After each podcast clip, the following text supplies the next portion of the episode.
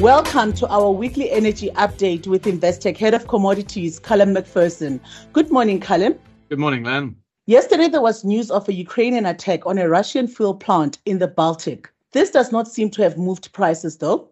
Well, it's relatively small in the scheme of things, um, but certainly does highlight some of the potential risks to Russian output um, in, in that part of the world. More significant, though, is the disruption to some US output uh, as a consequence of very cold weather. There's some significant outages, uh, particularly in the Bakken Formation in North Dakota, um, but also the Permian has been affected as well. And the story is that as much as 10 million barrels of production were lost, last week, and that's uh, about 1.4 million barrels per day, so you know, around 1.5% of uh, world output. So, so these are significant numbers.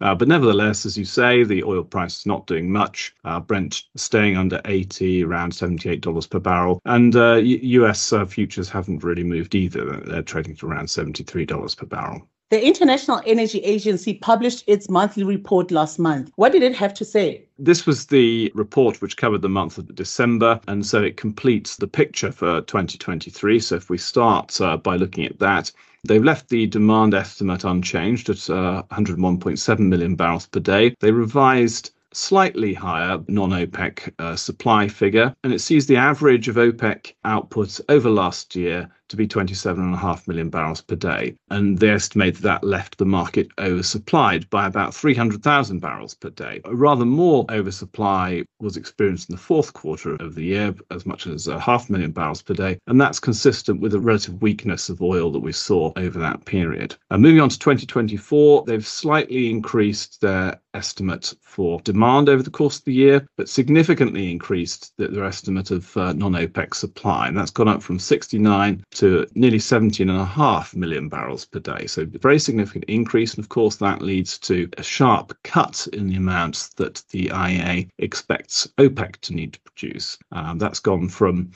28.2 million barrels per day down to 27 million barrels per day. And that weakness in the call on OPEC is particularly acute over the first half of this year, where they're seeing only 26.7 million barrels per day as being needed to balance the market. Now, that compares with um, the IEA's estimate of uh, OPEC production in December of 27 million barrels per day. So this suggests that OPEC members are going to need to put through their additional voluntary cuts uh, if they want to support the market over the start of this year, and that Saudi Arabia is going to need to, to keep its uh, cut in place, or other members will need to replace it, or whatever, throughout the course of, of this year. So, relatively little room for maneuver for OPEC if they want to keep the market tight uh, this year and, and, and to keep prices up. And how are gas and electricity markets faring in Europe? Well, the market has been looking beyond the recent cold snap. Uh, even though that has brought gas inventory down significantly, it's gone from about 85% full at the start of this month to 75% full.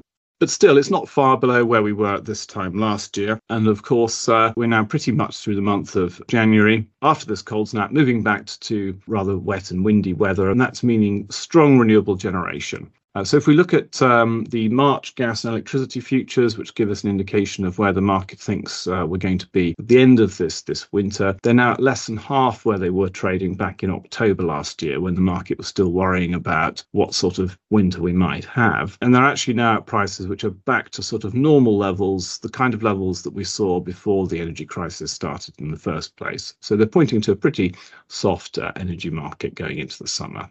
Thank you, Callum. We'll chat again next week. Thank you, Len. Thank you for tuning into another episode of Investec's weekly energy update with Callum Macpherson. If you'd like to discuss any of the contents of the podcast, drop Callum an email on callum.mcpherson at investec.co.uk or visit investec.com forward slash commodities. Until next time, thank you.